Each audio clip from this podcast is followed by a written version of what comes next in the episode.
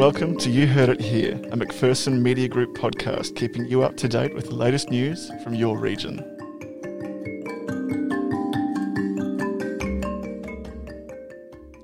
I'm Rosa Ritchie. And I'm Lachlan Durling. Here's what's making news today, May 3rd. The time is right to redevelop the multi-storey car park in the Shepparton CBD. But City of Greater Shepparton Mayor Kim O'Keefe said no decision had been made as to council's involvement in its future. Over the years, there have been several campaigns from ratepayers to buy back the multi-deck car park in Stewart Street, which was originally built by the former Shepparton Council in 1973 with 355 spaces.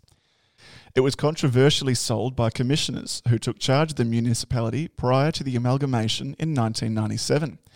Current owner, Care Park, is selling the site with a 7-year lease to run the facility as a car park, but the lease could be cut short and the land developed.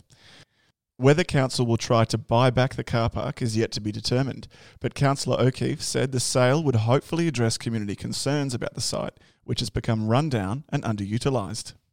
4 drivers will face court, 14 people were fined and 13 vehicles were issued defect notices as part of a weekend anti-hooning operation in Echuca.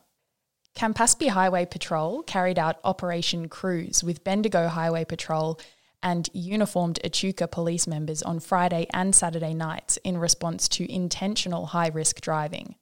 The operation came after a night of hooning in Echuca on Thursday night, which kept residents up for hours. Campaspe Highway Patrol Acting Sergeant Corey Holland said while he wasn't happy to see this type of behaviour on the roads, it was a relief to get some cars and drivers off the road. Police arrested 4 people for drink and drug driving, driving while suspended, and driving an unroadworthy or unsafe vehicle. 2 men were also charged with driving a car making undue or excessive noise. Shepparton over 50s poured into Goulburn Valley Health vaccination hubs today to receive their first AstraZeneca COVID-19 jab. The McIntosh Centre at Shepparton Showgrounds was a hive of activity as the vaccine became available to all Australians aged 50 and over for the first time. Vaccination clinics are now open to all people from this cohort, with GP bookings also set to come online from May 17. While AstraZeneca is no longer recommended for under 50s after it was linked to very rare blood clots, health authorities say the benefits outweigh the risks for those aged over 50. An Echuca teen is devastated after his dream bike was stolen from school last week.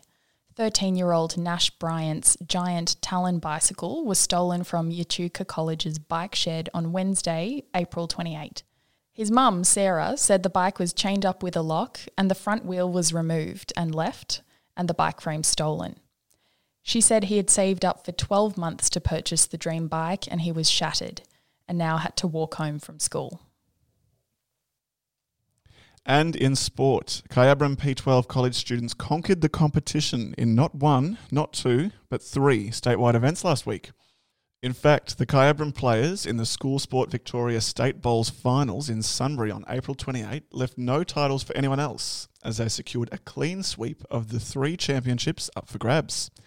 And although there were familiar Goulburn Valley Bowls division faces among the strong Kyabram P12 contingent, the number of non-pennant playing students far outweighed those who pick up a bowl regularly. But after tasting success at the highest school bowls level, that might change as the bowls bug takes hold in the classroom. That's the news. You're up to date.